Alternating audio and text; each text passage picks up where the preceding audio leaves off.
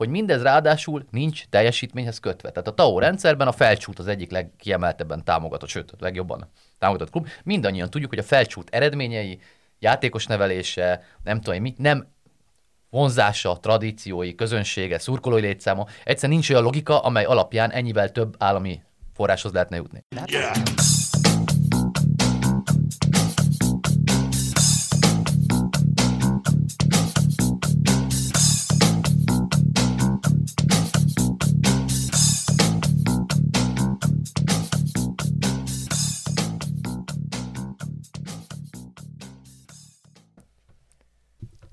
Sziasztok! Ez itt az Ittszer, a 24.hu focis podcastja, és ezúttal itt ül velem Pető Péter, a 24.hu főszerkesztője. Szia, Peti! Hello, sziasztok! És a kedves vendégünk Dénes Ferenc, aki olykor-olykor megtisztel minket azzal, hogy a Sport24-es oldalra komoly elemzéseket, írásokat küld nekünk, és azt mi közzétesszük. Szia, Feri! Szervusztok, nekem a megtiszteltetés, hogy odaírhatok. No, de most azért vagyunk itt, mert legutóbb volt egy olyan eszmefuttatásod, megjelent egy olyan eszmefuttatásod, ami hát saját bevallásod szerint is viharkavart, és hát itt a házon belül, a szerkesztőségen belül is volt egy kis vita ezzel kapcsolatban, és azt gondoltuk, hogy azzal kapcsolatban, hogy most akkor sokat keresnek az NB1-ben a játékosok, vagy sokat keresnek a magyar futballisták, vagy nem, hiszen volt egy adat, amit Székely Sarolta, az Mforb munkatársa tett közzé, és abból az derült ki, hogy egy átlagos NB1-es labdarúgó 2,9 millió forintot keres. Az sok, kevés, épp annyi, amennyi kell. Ha sok, akkor mihez képes sok, ha kevés, akkor mihez képes kevés, stb. Hadd ne ragozzam tovább. No, csapjunk bele a közepébe. Először Feri, légy szíves, világosíts föl minket, hogy mire alapoztad te a megállapításodat, hogy ez körülbelül azért úgy helyén van.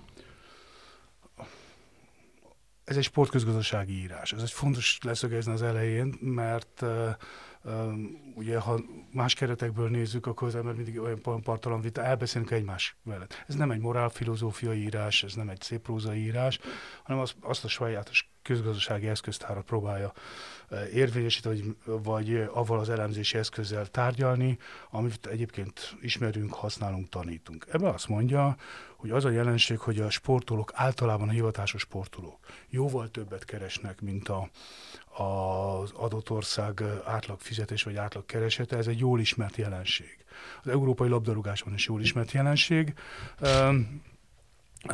és minél jobb a futball, annál többet keresnek. Tehát ezért is mondom azt, hogy csak 7-szeres vagy 10-szeres, mindegy, az éppen a magyar futball problémáját jelzi, nem pedig azt, hogy túl lennének fizetve. Ennek van egy nagyon egyszerű, nem egyszerű, de azért érthető közgazdasági oka. Az az oka, hogy a sportolói lét az egy nagyon korlátozott valami, és egy nagyon-nagyon kockázatos valami.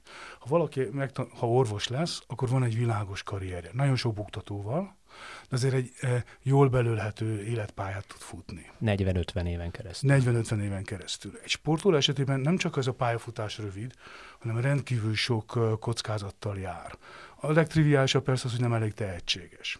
De lehet, hogy azt mondani, hogy elég tehetséges, viszont sérülékeny.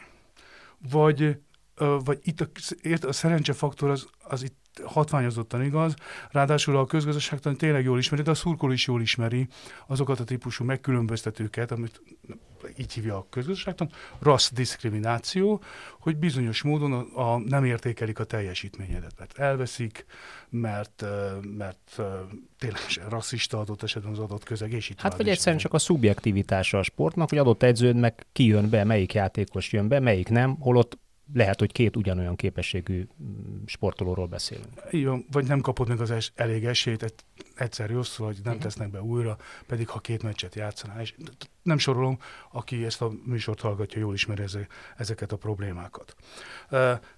És az a probléma, hogy ezt nem 25 éves korodban döntöd el, hogy futbolista leszel vagy nem, hanem mások döntik el helyetted. Nagyjából 5-6-7 éves körben, és ez egyre tolódik le ez a határ.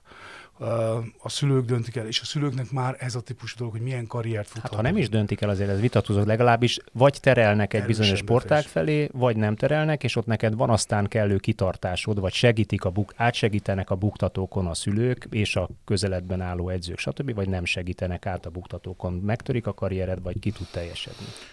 Minél nagyobb ez a különbség az átlagfizetés és a hivatásos sportoló között, annál vonzóbb. Annál inkább hajlandó vagy több munkát beletenni. Azt hiszem, hogy ez általánosan jól ismert lehetőség.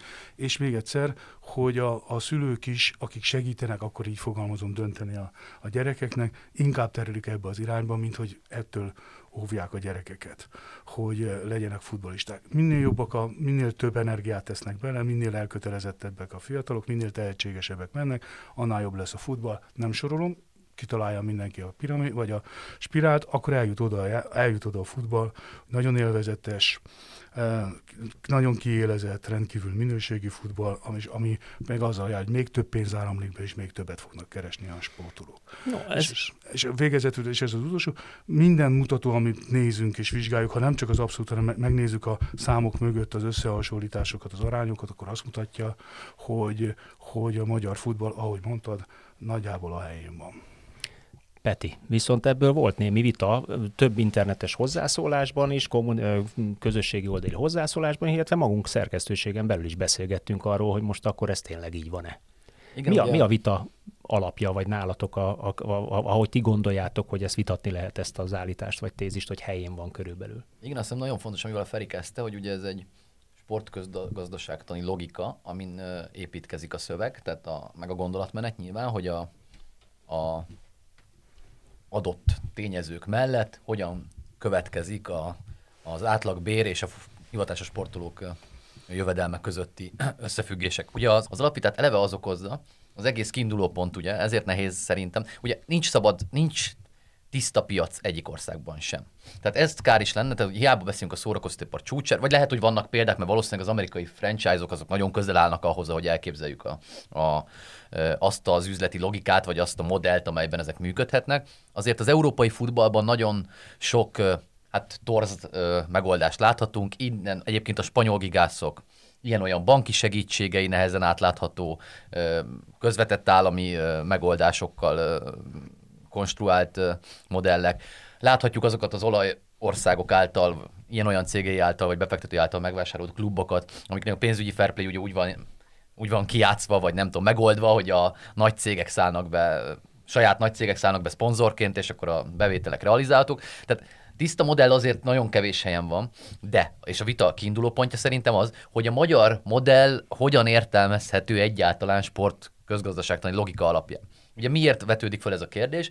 Még egyszer mondom, szabad, tiszta piac ebben az értelemben nincs, de ugye Magyarországon azért tudjuk az utóbbi 12 évben most már, ugye egy rettenetesen jelentős állami beavatkozás zajlott. És szerintem tovább bonyolítja a helyzetet, hogy az állami támogatások egészen összetett módon érkeznek. Tehát olyan közgazdasági logikával nem érthető elemek is szerepelnek benne, mint mondjuk a tévészerződés, amelyet ugye az állami média vásárol meg messze a korábban látható piaci ár fölött.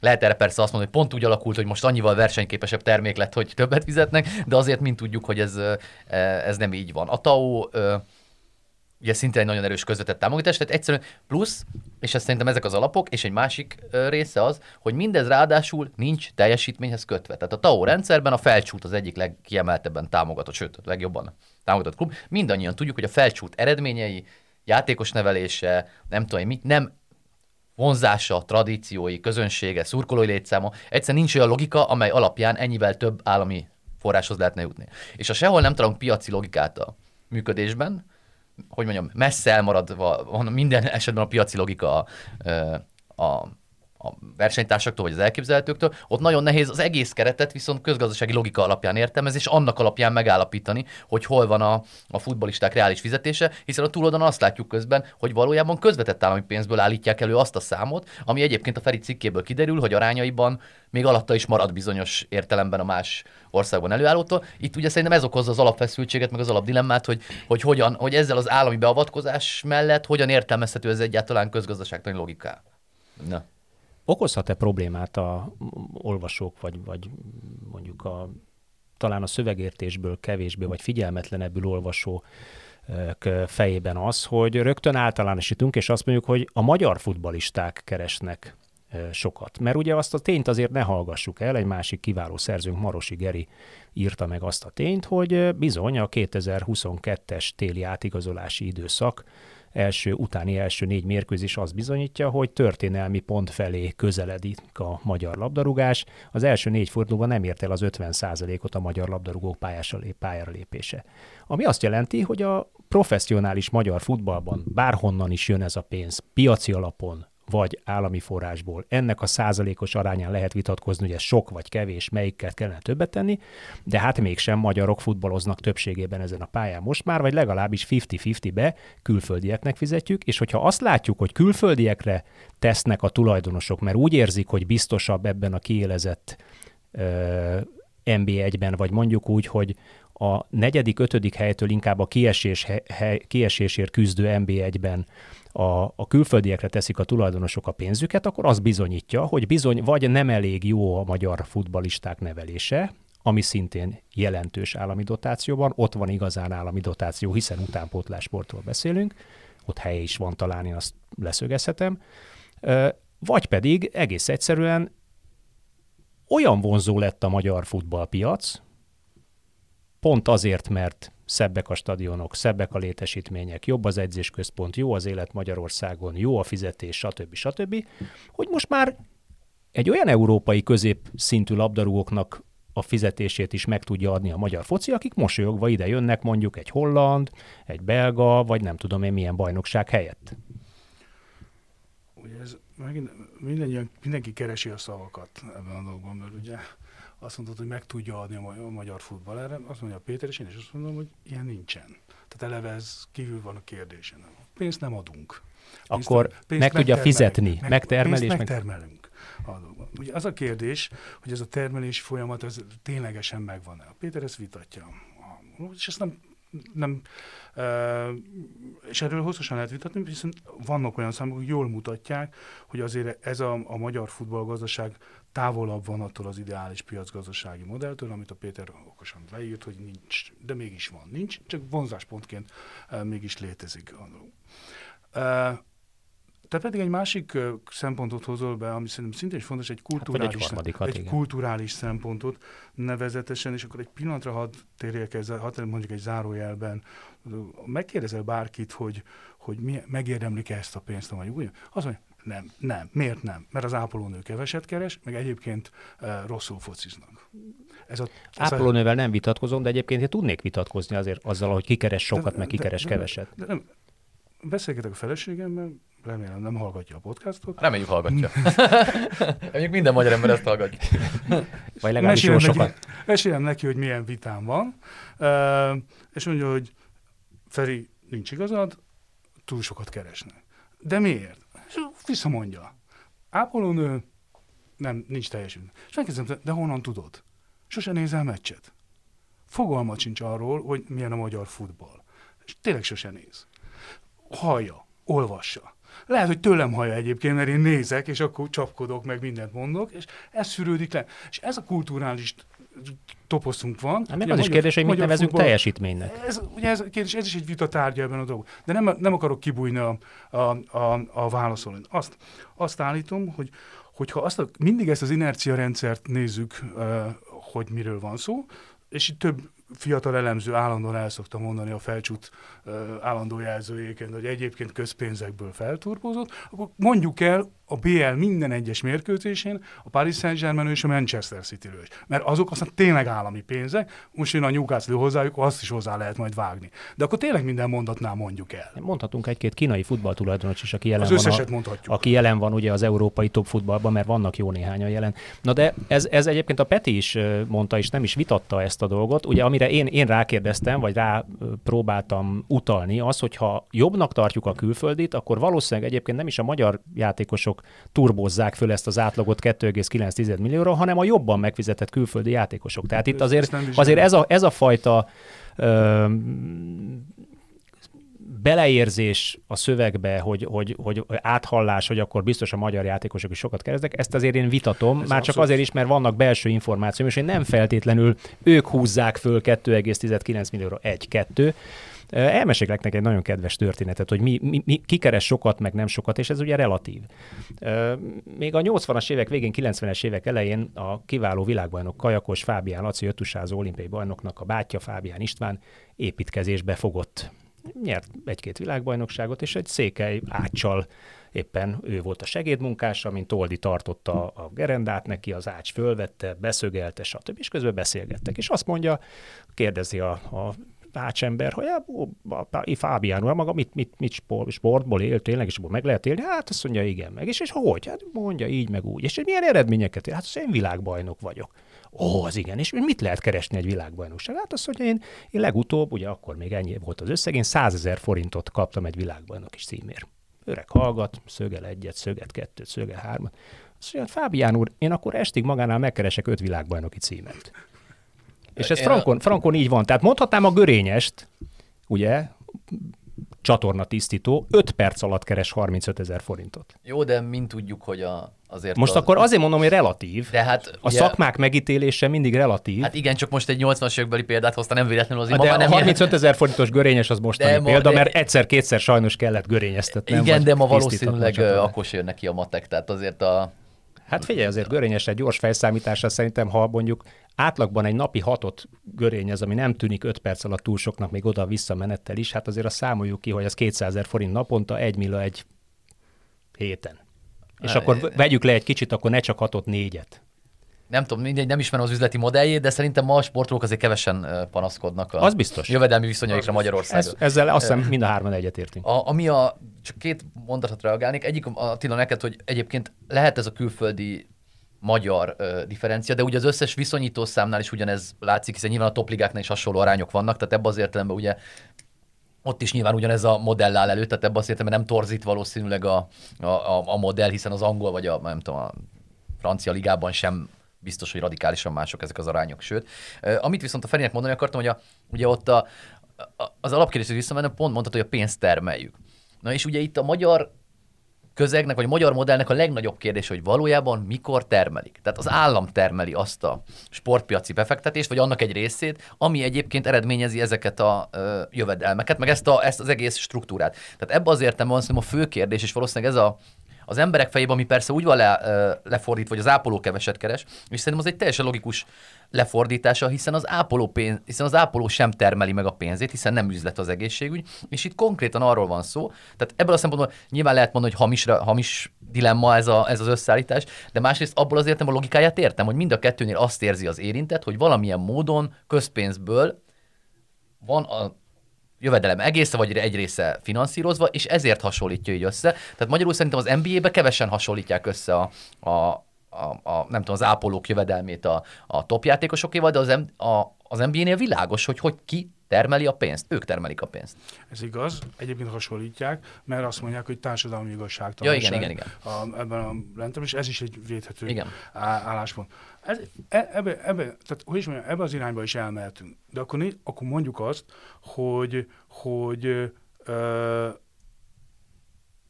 senki ne kapjon állami pénzt. Mindenki termelje meg a saját pénzét.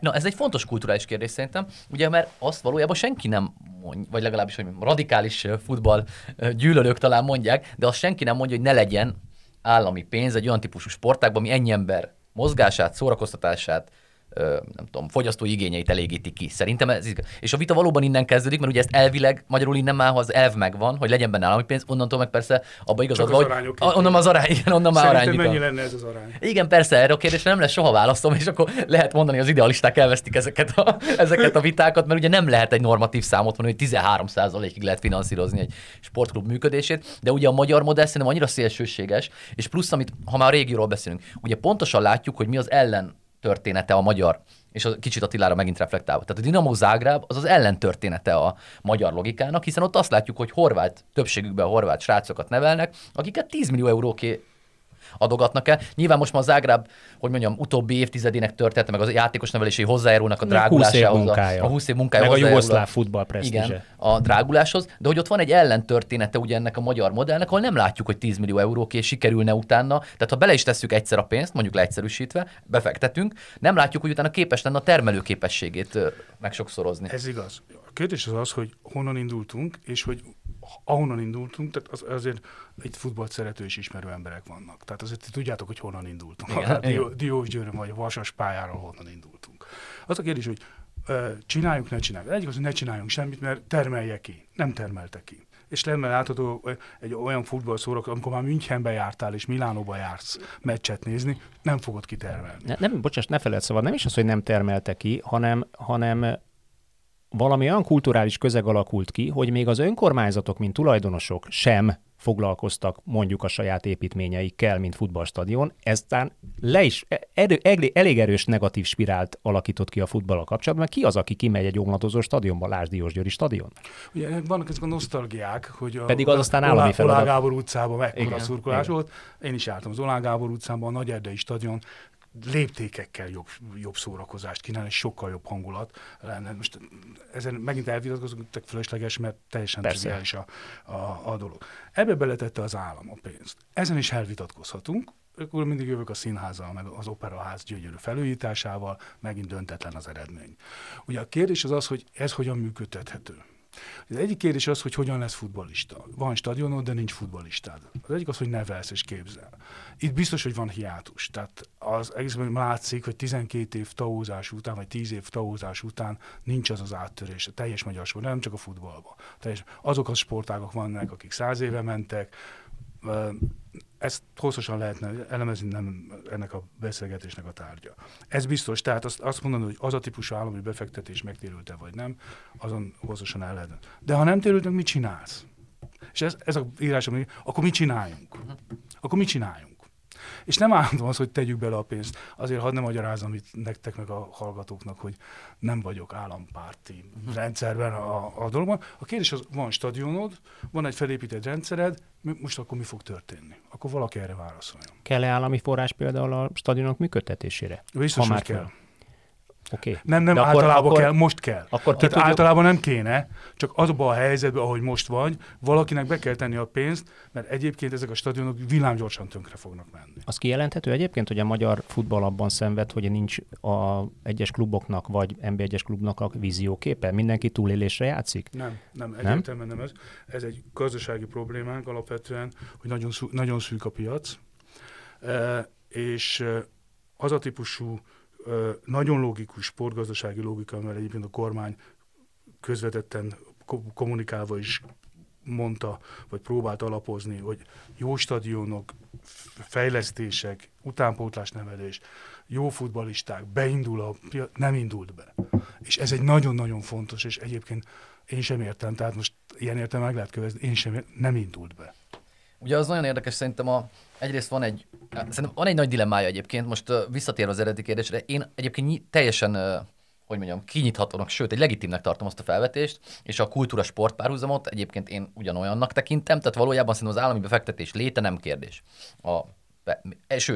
Azt nem értem csak, hogy miért a Puskással kezdték valójában, hiszen az aztán tényleg történelmi hiány.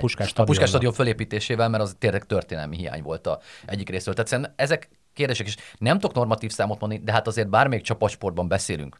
Háttérben, sportvezetőkkel, nagy kudarcok után, most a kézi történet. Mindenki a túlfinanszírozásról beszél. Tehát egyszerűen a játékosok teljesítményéhez tehát sokkal kevesebb teljesítménnyel lehet sokkal nagyobb jövedelmet elérni, annak köszönhetően, hogy a piaci viszonyokat sokkal jobban szétfeszítette a magyar modell, vagy egyébként zárójelbe tette, mint más nemzetek ligáiban. Tehát egyszerűen alacsonyabb versennyel, kisebb teljesítménnyel nagyobb jövedelemhez lehet jutni. Tehát a kézinél is azért erről szól a vita, hogy a Magyarországon játszó játékosok jövedelme olyan magas, hogy azzal nem tudnak konkurálni olyan versenyképes ligák, amiben egyébként a játékosok fejlődni tudnának. És nyilván a futballt gondolom hasonló problémák szintén itt is lehetnek, és értem, hogy nem lehet azt mondani, hogy akkor 6%-kal csökkentsük a jövedelemhez, vagy a jövedelmeket, vagy 9-el, tehát ezek nem, ilyen értelemben nem meghatározható, nem definiálható dilemmák, de valójában a probléma egészét szerintem azért a közeg nagyjából érzi, vagy azok, akik ezzel foglalkoznak. Nekem sincs rá megoldásom persze, mert én sem tudom, mit kell csinálni, akkor leállítom egyik napról a másik, a fizetési sapkát vezetek be, de ha fizetési sapkát vezetek be, akkor Ferencvárost is elveszítem a európai klubfutball. Hát mondjuk középmezőny aljáról. Igen, tehát hogy magyarul ezek tényleg nagyon nehéz dilemmák, csak azt mondom, hogy az a modell, amit egyébként kitalált a kormány, és mondom, szerintem sok szempontból van logikája, bizonyos szempontokból nyilván nincs, vagy egyébként a TAO modellje is egy nagyon jó példa, az egy szerintem egy egészen elképesztően jó és kevés indirekt káros következménnyel, vagy nem szándékolt következménnyel turbosított projekt is lehetett volna. Egyszerűen nem kontrollálták a sok évig azokat a rossz jelenségeket, amik egyébként torzították az egész rendszert, és olyan rendszerhibák keletkeztek, amiket visszafele meg már nagyon nehéz rendbe tenni. Láss például, hogy egyébként amatőr együttesekben is még finanszíroznak játékos fizetéseket, utánpótlásra egyébként fölvett forintokból, és sorolhatnánk. Tehát egyszerűen ezek a rendszerhibák az egészet teszik szerintem nehezen kezelhetővé, és valójában ezért nem lesz erre konkrét válasz, hogy mit kell csinálni, hogy a Feri mondja, mert nyilván, ha meg leállítják, akkor tök fölösleges volt az 1000 milliárdos sportbefektetés, vagy nem tudom. Hát az egész nem is. És visszatérünk most kilépünk a sportközösségre, hogy egy társadalmi, mi hiszem folyamatosan társadalmi probléma.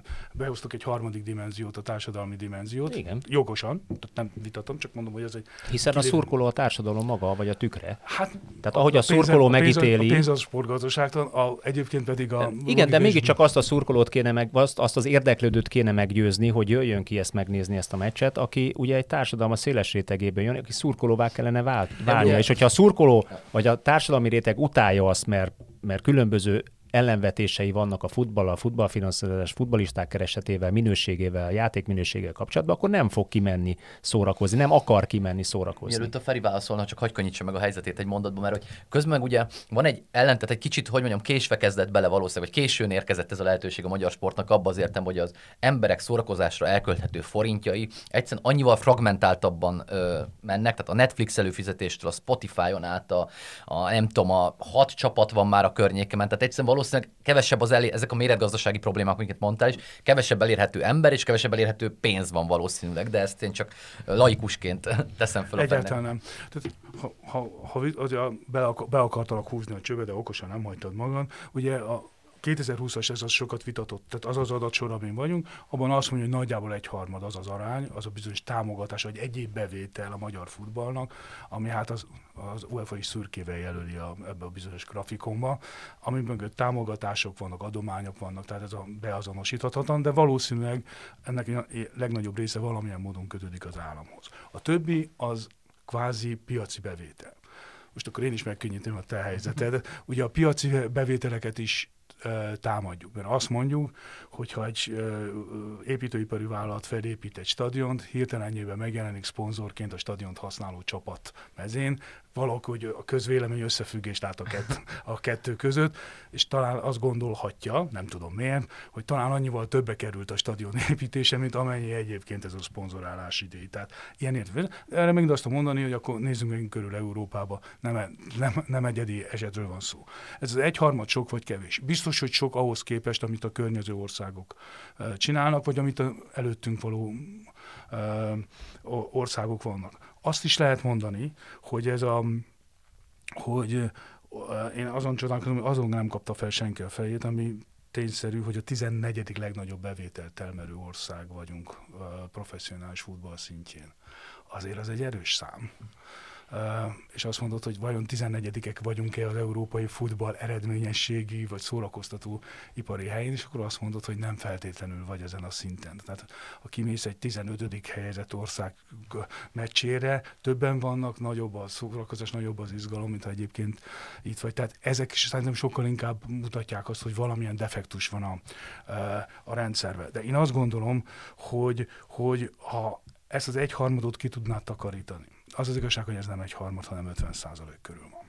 Mert azért van 1/3 arányban, mert 2020-as év ez egy rendkívüli év volt a magyar futball történetében, a nagyon sok UEFA bevétel miatt, amit nem költött el egyébként a futball, és azért ezt mondjuk el, hogy azért hihetetlenül alacsony a futball. Ebben az évben a bérköltségek aránya az összbevételhez képest liga szinten. Ami persze, és itt jön a csalás, amire utaltál, Péter, hogy azért ez az azért nagyon, jelen te mondtad, hogy ez nagyon-nagyon csal.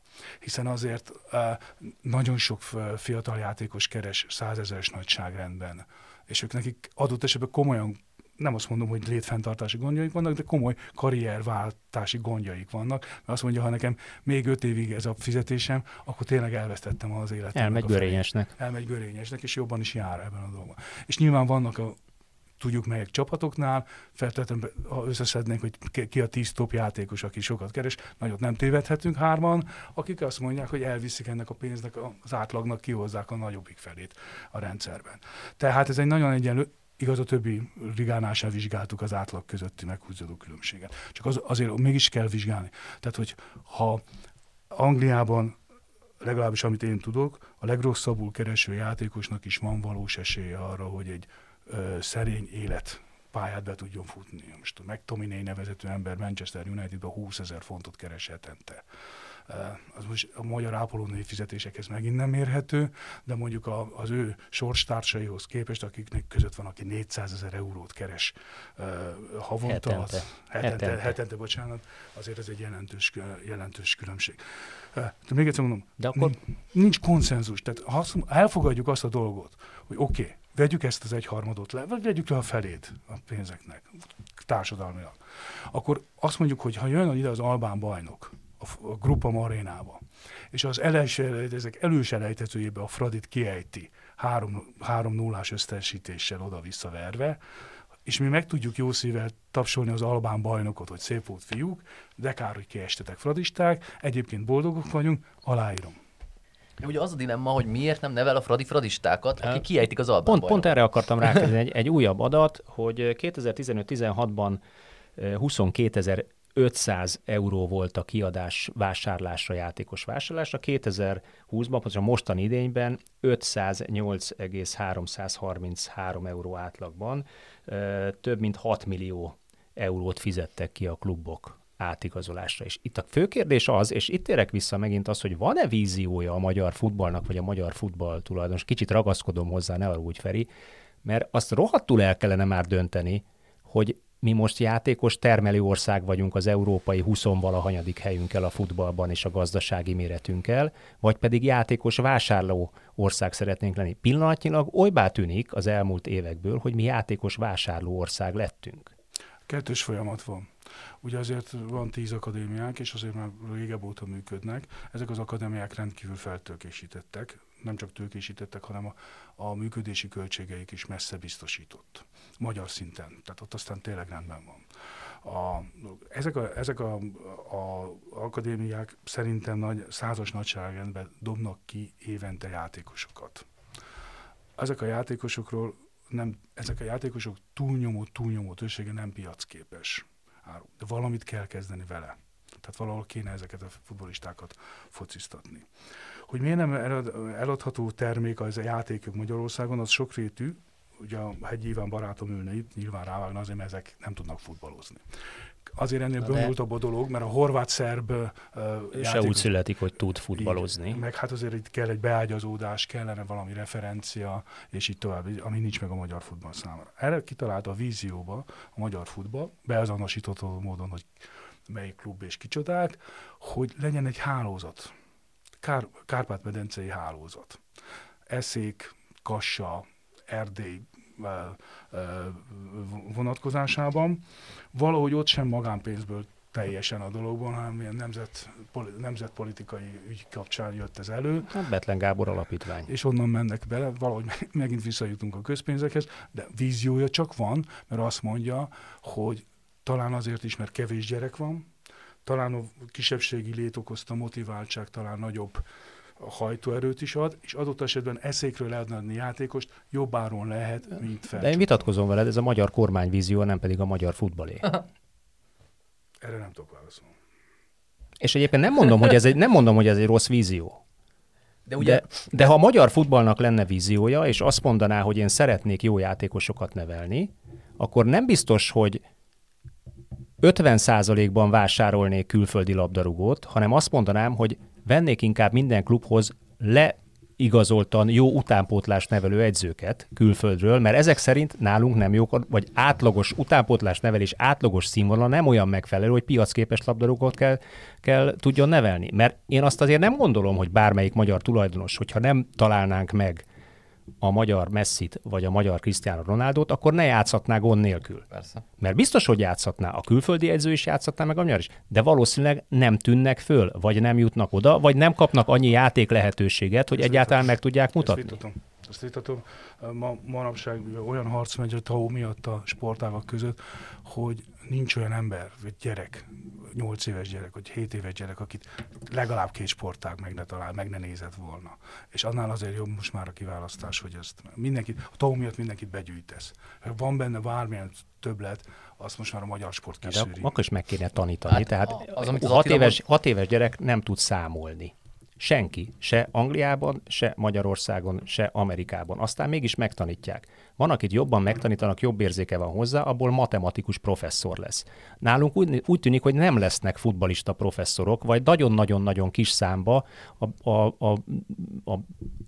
az alfánál, vagy az alapoknál lévő számhoz képest is nagyon-nagyon kis számban. De ott ugyanoda visszajönk szerintem, hogy a tőke megvan, a pénzügyi, és a tudás tőke hiányzik valószínűleg, hiszen egyszerűen, ha most erről beszélünk, akkor az van, és itt megint összefügg ezzel az álpiaci modellel, hogy egyszerűen nem vagy rákényszerítve a tudástőke maximalizálására, hiszen mindenképpen jutsz bevételhez, tehát nem kell megtermelned a pénzt, hanem eljutsz hozzá, és erre nagyon jó példa szerintem ez az állatorvosi ló, ez az egész kelet vagy kárpát-medencei hálózat, ugyanis közpénzből teremtjük meg ezt a hálózatot, a Bethlen Gábor Alapítvány, más források, de ha haszon van, tehát ha eszékről sikerül, mondjuk most pont már bonyolultabb példa, de az a lényeg, hogy ugye ott az a klub, a Felcsút szerez egy olyan, azt mondom, csíkszeredai sztoriról, vagy a erdélyi sztoriról derült ki, hogy van egy ilyen elővásárlás, vagy együttműködési joga. Utána, ha ő tud haszont realizálni, az a magántulajdonosnak a haszonja lesz, tehát ha eladja 20 millió euróért, akkor a nap végén Mészáros Lőrinc kapja a pénzt, miközben nem ő fektet be.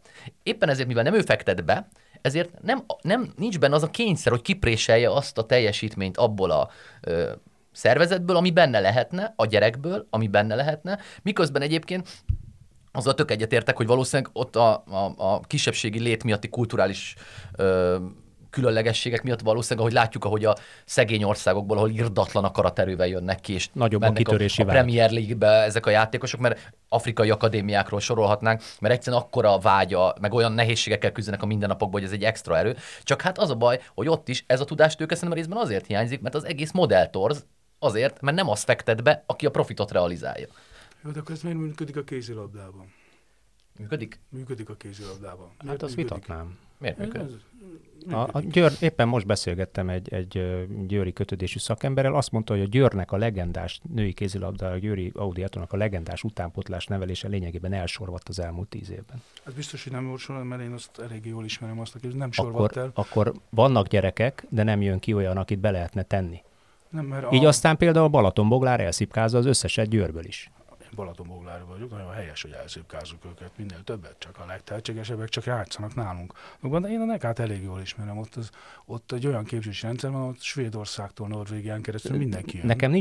Nincs nekem gondom a Nekával, hanem volt egy kifejezetten erős, és nagyon-nagyon-nagyon-nagyon jó magas szintű játékosok jöttek ki Győrből. Pillanatnyilag úgy néz ki, hogy nem feltétlenül jönnek olyan szintű játékosok, akik egyébként a világ színvonalat, amit a Győr a különböző dán, norvég, stb. Francia világsztár játékosokkal képvisel, megütni. Ez biztos, hogy így van, és nagyon kevés. Akkor mi a kifutás a gyereknek? Mi a víziója a gyereknek? Mi a víziója a szülőnek? Az, hogy csak egy maradhat. Tehát ez tudom, hogy nagyon nehéz megérni, és itt térünk vissza, és akkor keretes a beszélgetés, hogy itt a kevés pénz a rendszerben. Mert azt mondod, hogy az, hogy én egyébként, ahogy azért a női kézilabdában viszonylag magasak a fizetések, de mégsem labdarúgó fizetések vannak, hogy én ezt a típusú ezt mondd te, ne én mondjam. Hát tudom, hogy vannak.